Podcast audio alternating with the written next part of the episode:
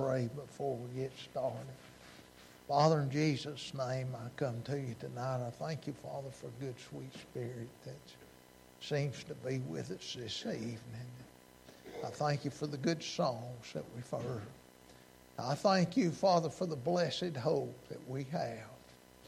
Father, I ask you now to help us as we look in your word this evening. I ask you to get all the glory and all the honor.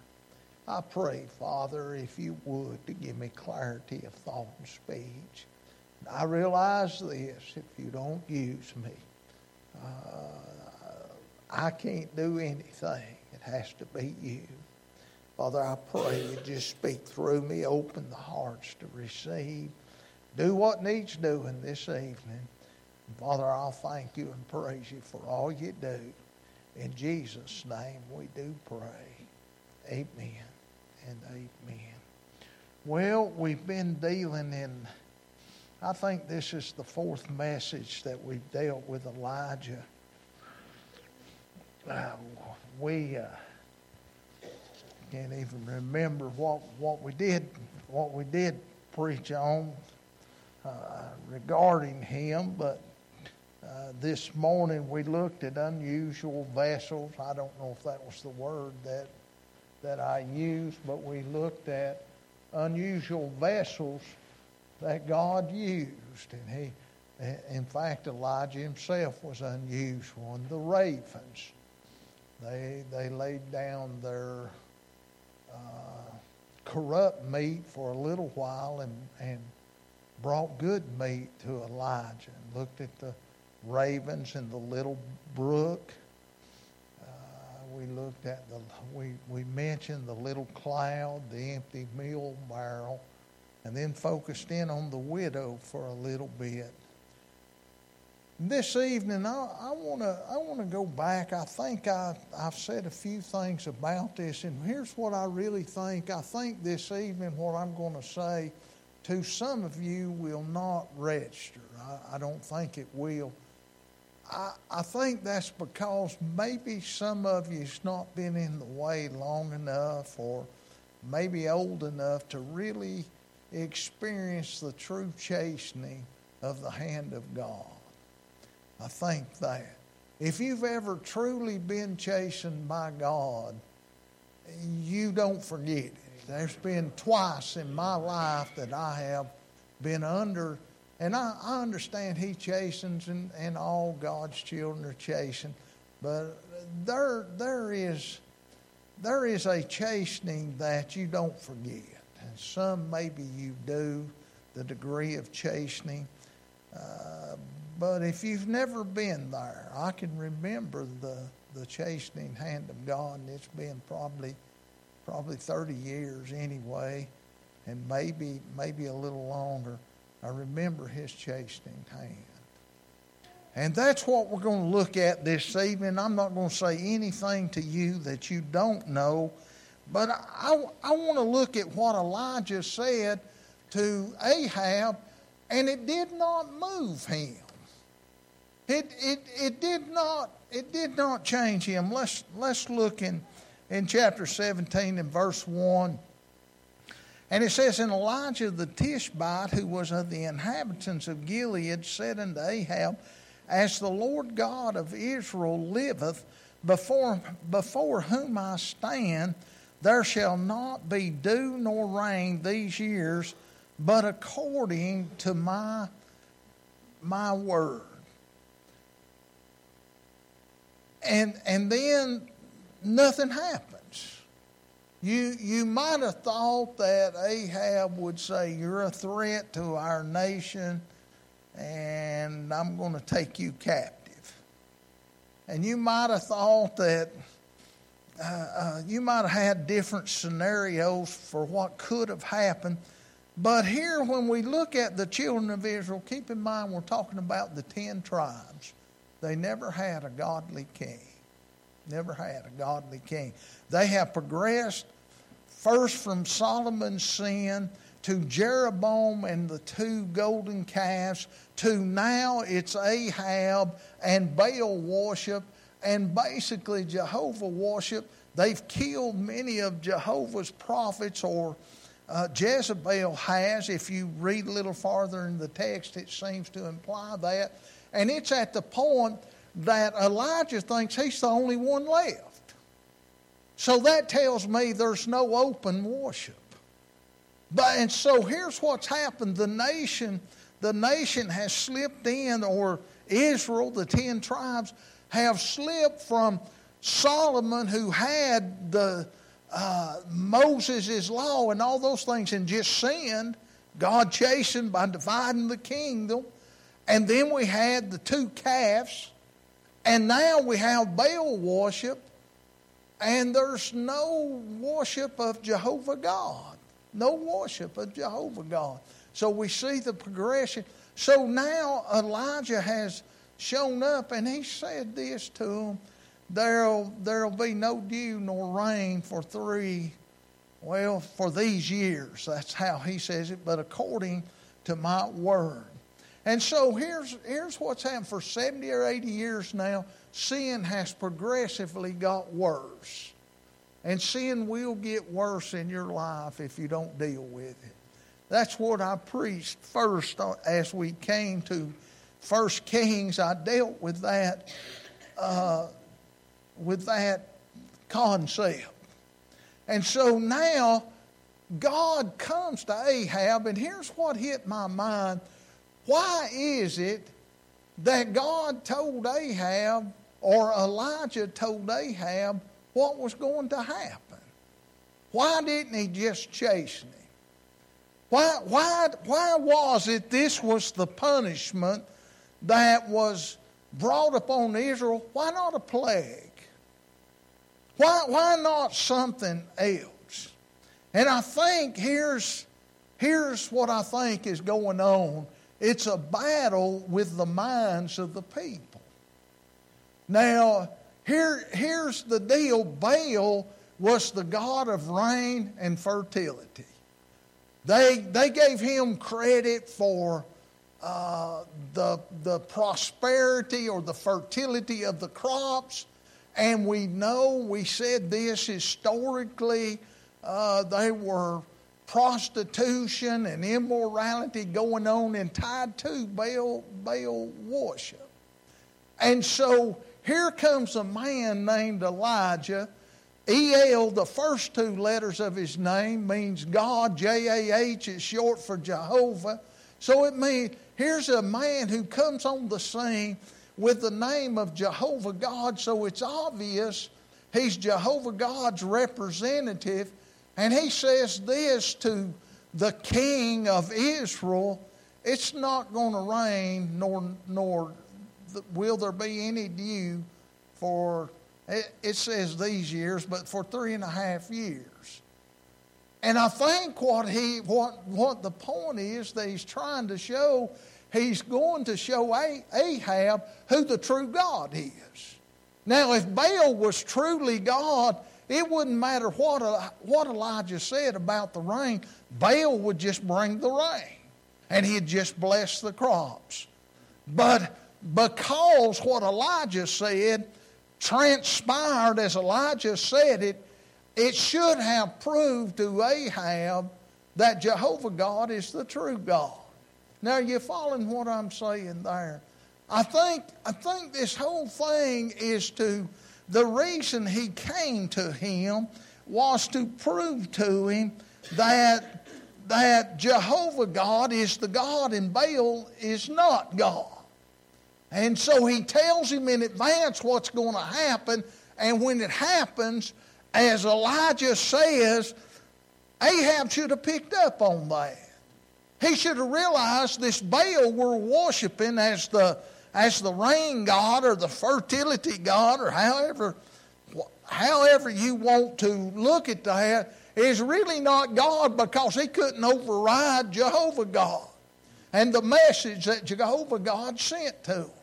And so uh, we see, we see, and Ahab should have saw who the true and the living God was from the text.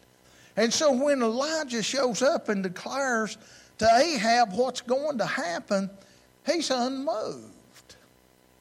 I, I don't understand why he was not bothered by what he heard. I, wonder, and, and I started thinking about that. And, and I've said this several times already, and, and I, I think sinners do this all the time. I think he misinterpreted God's long suffering for acceptance of their sins. Because they had went 70 or 80 years and everything seems to be going pretty good. And all of a sudden God shows up and he's a long suffering God. But I want to say this God will not overlook uncon- unrepentant sin. He will not do that. But because he's long suffering, I think it gets in people's mind that either God is going to tolerate that sin or he's going to accept that sin without doing anything about it. But God will never overlook unrepented sin in your life. He, he, if he's a just God, he has to deal with that. And I think maybe that's where Ahab was. And then I started thinking maybe the fleshly gratification of Baal worship uh, just made him, even though he may have known that it was idolatry, maybe he just, his flesh was so gratified by it, he didn't want to give it up. I think that's where a lot of, a lot of God's people are today. Uh, this charismatic bunch that's out there, it's all fleshly appeal. That's what it is. You can say amen or oh no or whatever you want, but they appeal to the flesh. That's, that's how it is. And maybe if I was trying to build a great big work here, I could just do a few things to appeal to the flesh, and man, we could knock the walls out. And y'all know that to be the case. And and then I thought maybe maybe his wife. I'm just trying to and and and this is really too much supposition, I know on my part. But I thought this maybe his wife had such an influence on him. He just, even though he may have thought it was the truth, what, he, what Elijah said, and that, and that Jehovah God was really true God, but his wife, his family, may have had such influence on him, he just wasn't going to change. And can I say there's a lot of there's a lot of God's people, their family tells them how they're going to serve God. Whether it's lukewarm or whether whether they can get in, where they have to draw the line, they can't they can't get any more involved in this. You know I'm telling it right. That's where we live in that today. Uh, I wonder maybe if Jezebel didn't have such a, a grasp on Ahab, and you know she was dominant just from the text, if you read far enough, that he could not escape her grasp. I, I've thought about that. He, he may have been spiritually nearsighted.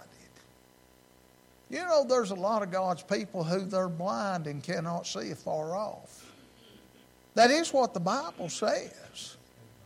I, I, I wanted to read that to you. I thought it might be good for us to look at that. Second Peter chapter number one. Let's let's flip over there just a minute.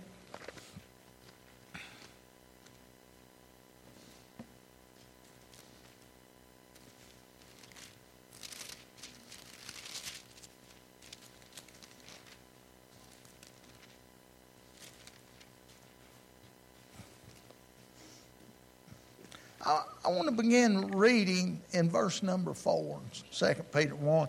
Whereby are given unto us exceeding great and precious promises, that by these ye might be partakers of the divine nature, having escaped the corruption that is in the world through lust. And beside this, giving all diligence. Now, listen what it says. And beside this, giving all diligence, add to your faith virtue so here we are, we have faith, and the writer's saying this there's some things that we need to add to our faith. And we're going to see the result if we fail to do this. And beside this, given verse 5, Beside this, giving all diligence, add to your faith virtue, and to virtue knowledge, and to knowledge temperance, and to temperance patience, and to patience godliness, and to godliness brotherly kindness, and to brotherly kindness charity. For if these things be in you and abound, they make you that ye shall never be barren nor unfruitful in the knowledge of our Lord Jesus Christ. But he that lacketh these things is blind. Now, God's people can be blind if this text is right. And, it, and we know it is. But notice what it says. But he that lacketh these things is blind and cannot see afar off. So he is nearsighted. Have you ever seen Christians who are nearsighted? They can see right here. They can see what's going on today, but they cannot look down the road and see what their actions are going to create for them spiritually two or three years or five years or ten years down the road. They're, they're nearsighted, but they're blind when it comes to being farsighted. And they are blind because they have not added to their faith. And it goes on to say this, and hath forgotten, but he that light, let me read the whole verse to give you, uh, uh, so you can get the flow of the verse. But he that lacketh these things is blind and cannot see afar off, and hath forgotten that he was purged from his old sins. I, I wonder maybe maybe, maybe he was spiritually nearsighted. I think Ahab probably was a lost man, and we know, we know the devil blinds the minds of the lost. We understand that, but I, I read that because I'm going to make application to Ahab to us, and God's people can be blinded. In fact, I may be talking to some of you, and you're blinded. You can't you can't see far off. You can only see what's going on today and, and, and how that's, that's operating. But you cannot, you cannot look ahead and, and see where it may lead to. And then, and here's what I really think the problem is I read all those to just let you know that here is here is Elijah, and he comes and said, God's getting ready to judge you.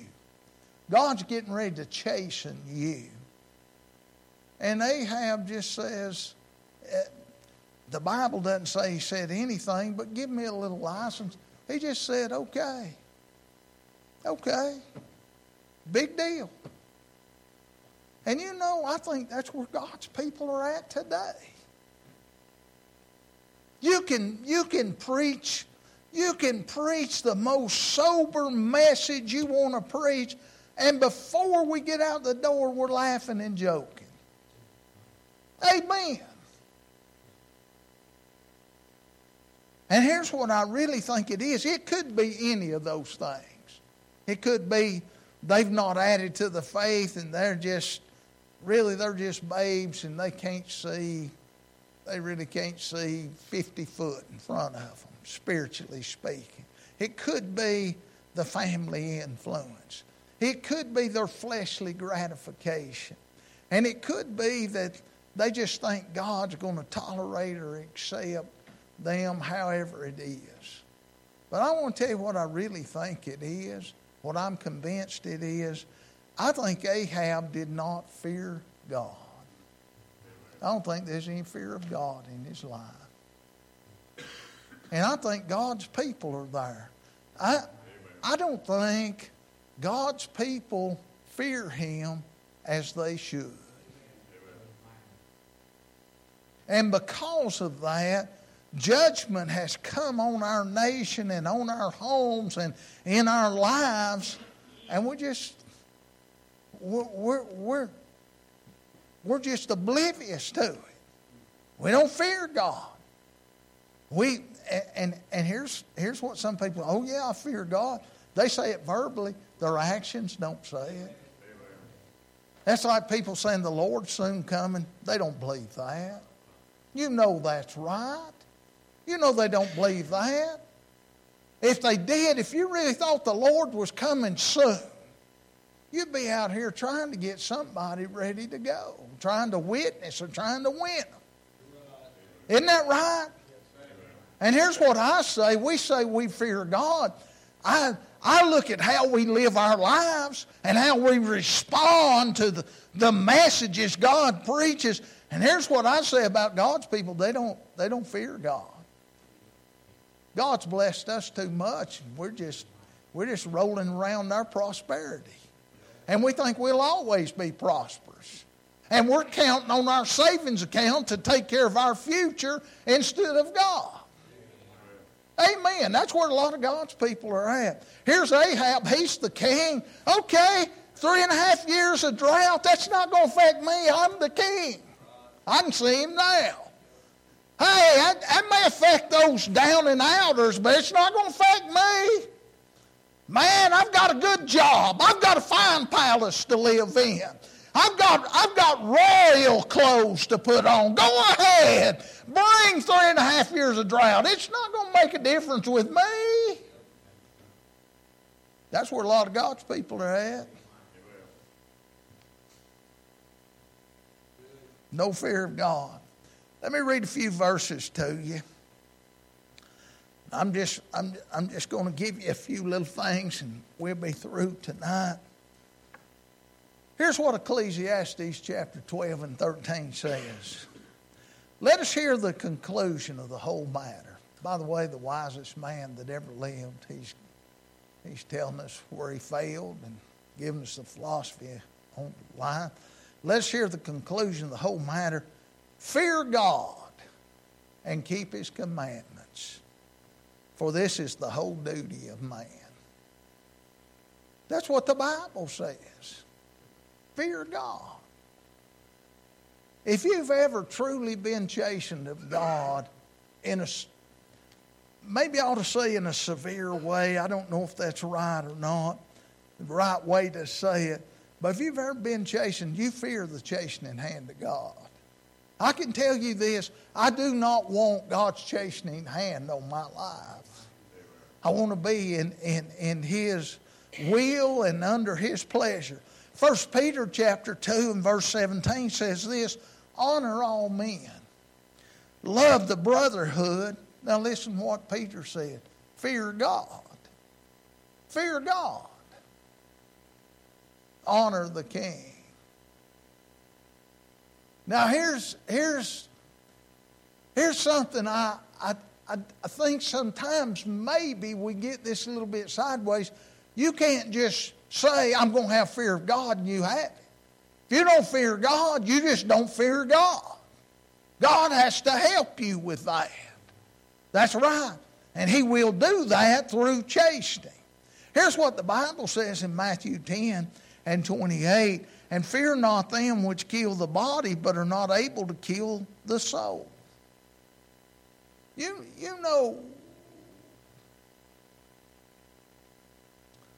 I want to get on, on sports again. I hate it. It's just such an easy example for me, and I don't want to do that.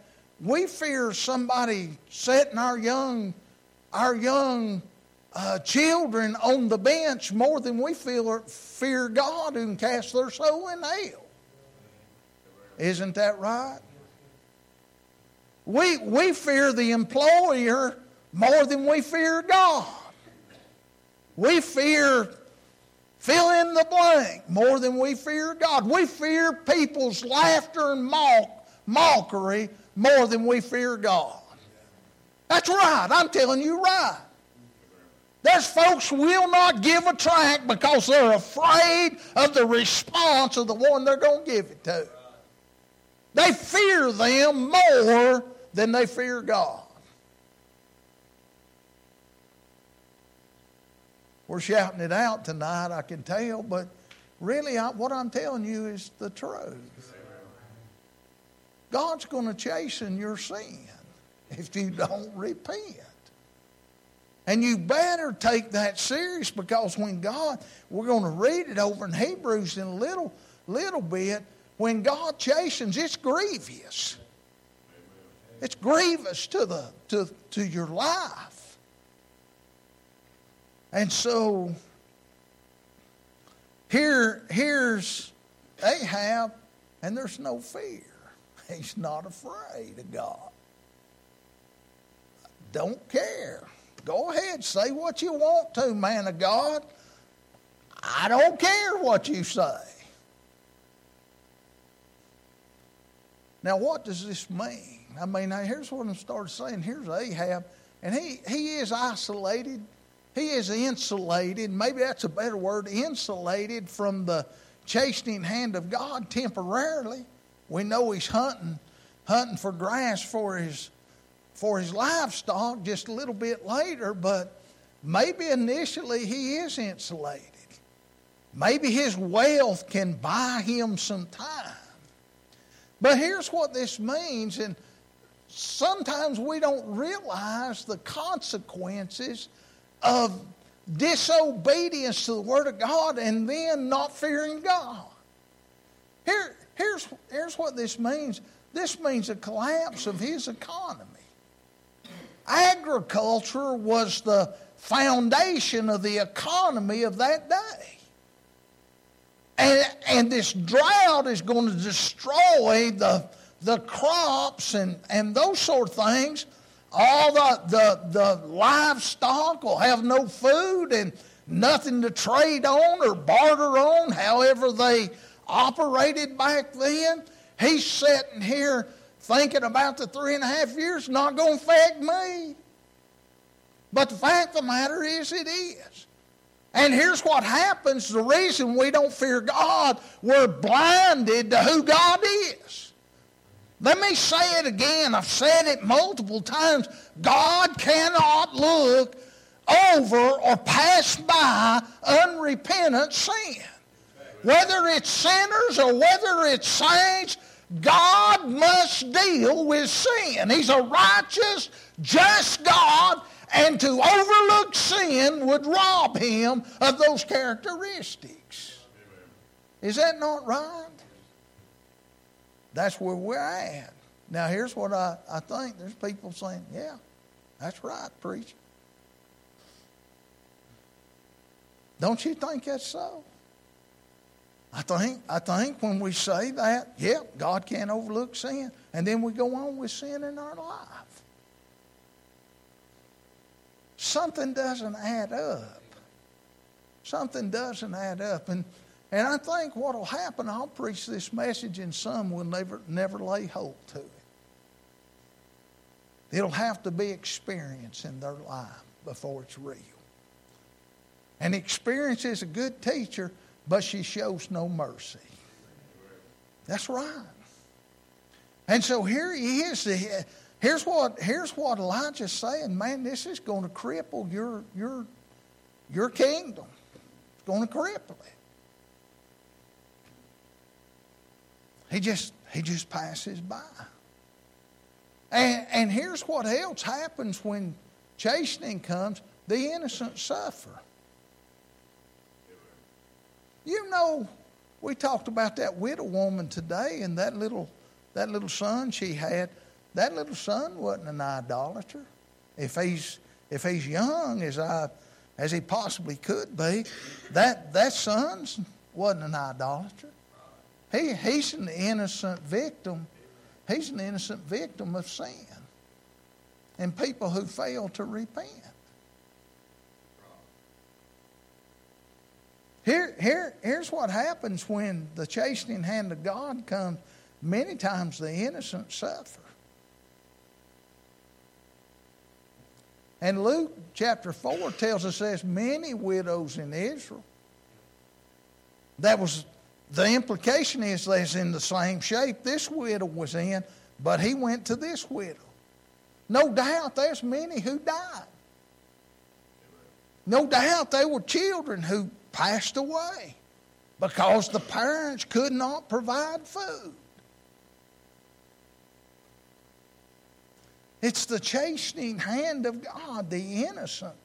The innocent suffer. And my, we could, we could, We could go on. Life becomes difficult under the chastening hand of God. Nothing works out right.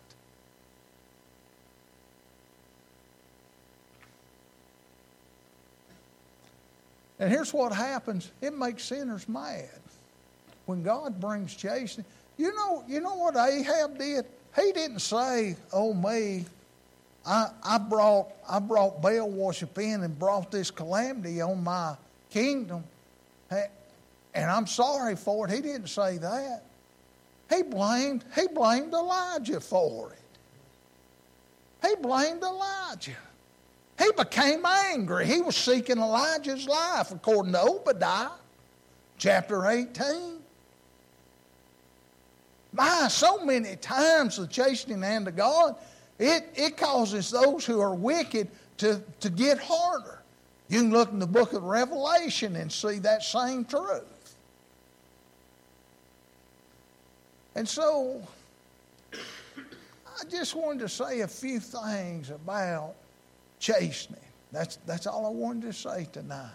I want to go to Hebrews chapter 12, and I, and I just want to look at this thing of chastening for just a minute.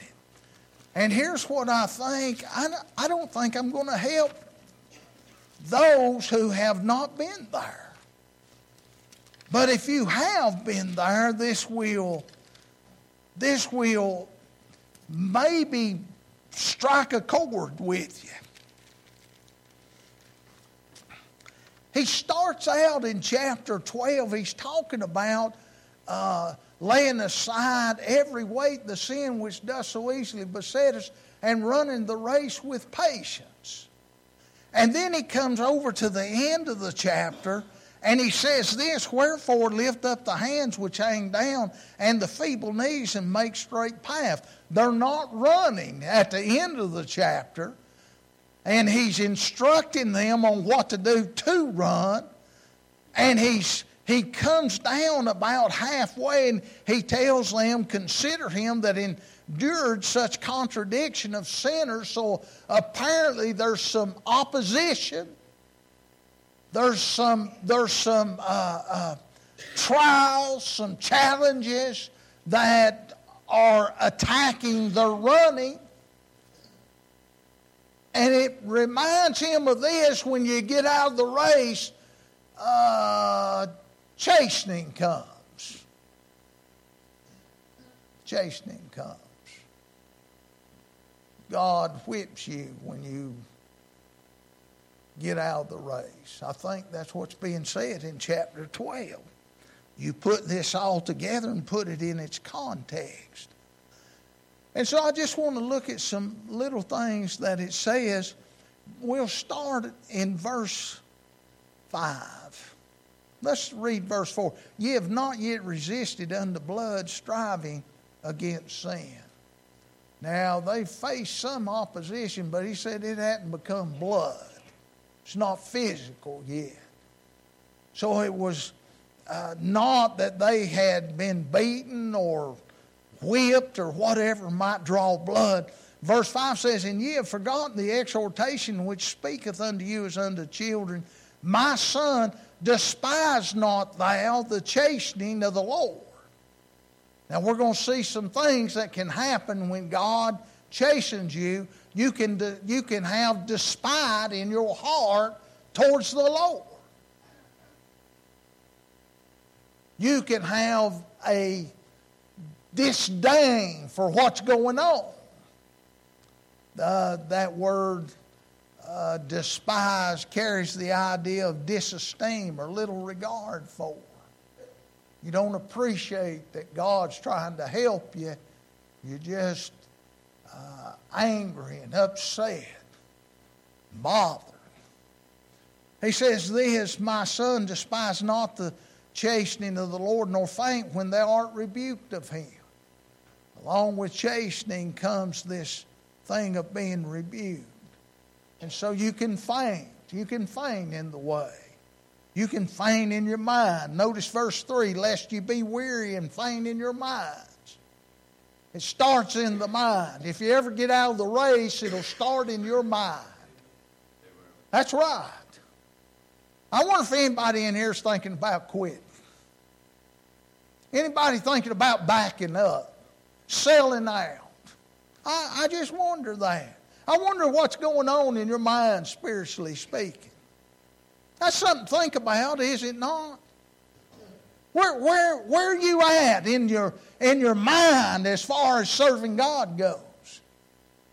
Have you become weary in your mind? If you have, and you don't, you don't deal with that, it'll not be long till you'll be out of the race. Won't be long. And when that happens, the chastening hand of God will come. That, that's how it works. And here's what he says don't despise the chastening, don't faint. And verse 6 says this For whom the Lord loveth, he chasteneth. Here, here's what I want to say to you chastening is biblical evidence that the Lord loves you. I mean, you can take it hard if you want to, and it's grievous to the flesh. But the fact of the matter is, when you're chastened, that means God loves you. And, and we can go on down. Let's let me jump ahead a little bit. Verse 8, verse 7 and 8 tells us chastening is biblical evidence of sonship. If you can live any way you want to, and the chastening hand of God is not on your life, your salvation suspect. Amen. Now there's there there is a multitude of believers who fit that category. And they think everything's all right. I'm telling you, if you can escape the chastening hand of God, there's something wrong in your life and your salvation, let me say it again, your salvation is suspect. Amen.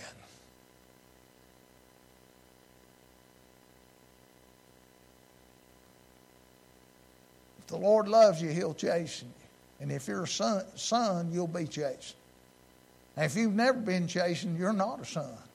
If you've been, if you've so-called been saved any amount of time, and so I, I, I want you to get a, get a hold of some some of this thing. But notice notice what else verse seven says.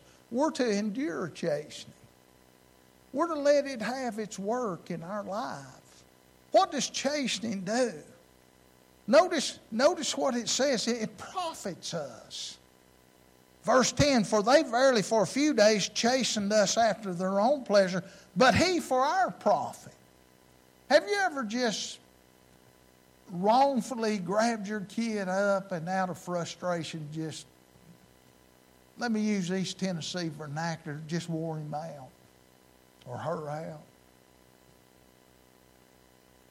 Not being the parent you ought to be, not, not doing what you're doing in the right way. But you just, you did it for your profit and not for your child's profit. Our Lord never does that. He never does that. When He whips you, He's trying to help you. And you can despise it and you can grow faint in it and, and you can struggle with it. But the best thing you can do is just endure it and know God's trying to do a work in your life. Let's let's just read on. I mean, it's ABC. Uh, a sixth grader can dig these little truths out of out of this text. Verse 11, now no chastening for the present seems to be joyous, but grievous. Has anything ever grieved your heart? That's what true chastening will do to you. I promise you that. It'll grieve you. It'll grieve you. Nevertheless, afterwards it yield, yieldeth let me back up to verse 10. I want to get the last part of verse 10. But he, for our profit, that we might be partakers of his, what's that word? Holiness. It seems this thing of chastening has to deal with sin in our life again. That's what it is. And what chastening does is to move you from where you're at to a place of holiness. He wants you. He want. I don't even. Surely I don't need to say this, but He wants us to be a holy people. Holy. And then He says, it, it yieldeth in the, the last part of verse 11 the peaceable fruit of righteousness unto them which are exercised thereby. Righteousness and holiness. That's what God's people ought to be. Otherwise, we're going to be chastened. And then he goes on and he says, You need to repent. You got out of the race, but you need to get back in. Lift up the hands which hang down, the feeble knees. Make straight paths for your feet. And then it, it goes on and tells us other things. But here, here's, here's all I really wanted to say tonight. I don't think God's people fear God or fear His chastening hand. I, I'm not trying to, I'm not trying to uh, categorize you or judge you in that, but I look at people's actions and they just live how they want to live. It's how it appears. It appears to me that we have God's long suffering in our life has caused us to lose the fear of God in our life. And and here's here's how it is when he brings his chastening hand, he's he's going to chasten you till he's till he's through with it. And I know that that sounds that sounds uh, elementary, but the fact what I'm trying to say, you're not going to shortcut the chastening hand of God. Those three and a half years was three and a half years. It was bitter. And here, here's, here's, what I, here's what I would just challenge you to do. Beg God to help you have the right kind of fear of Him. And I understand He's not up there waiting just to, just to uh, swat you like you swatting a fly. That's not the God we serve. We know that. But you get sin in your life and you fail to deal with it, I promise you, God loves you enough to bring chastening in your life. And and here's King Ahab. He didn't think much about it, but it wasn't long till he got concerned about it. It was a bitter pill to swallow, and it will be for you. Let's bow our heads this evening. That's that. That's the little thought that I had. And I, I just wonder maybe if God spoke to somebody's heart, if if they would be honest enough to just deal with God, just deal, just obey the Holy Spirit of God while the sister plays and these are praying. Maybe, maybe you all just be honest enough to do business with God.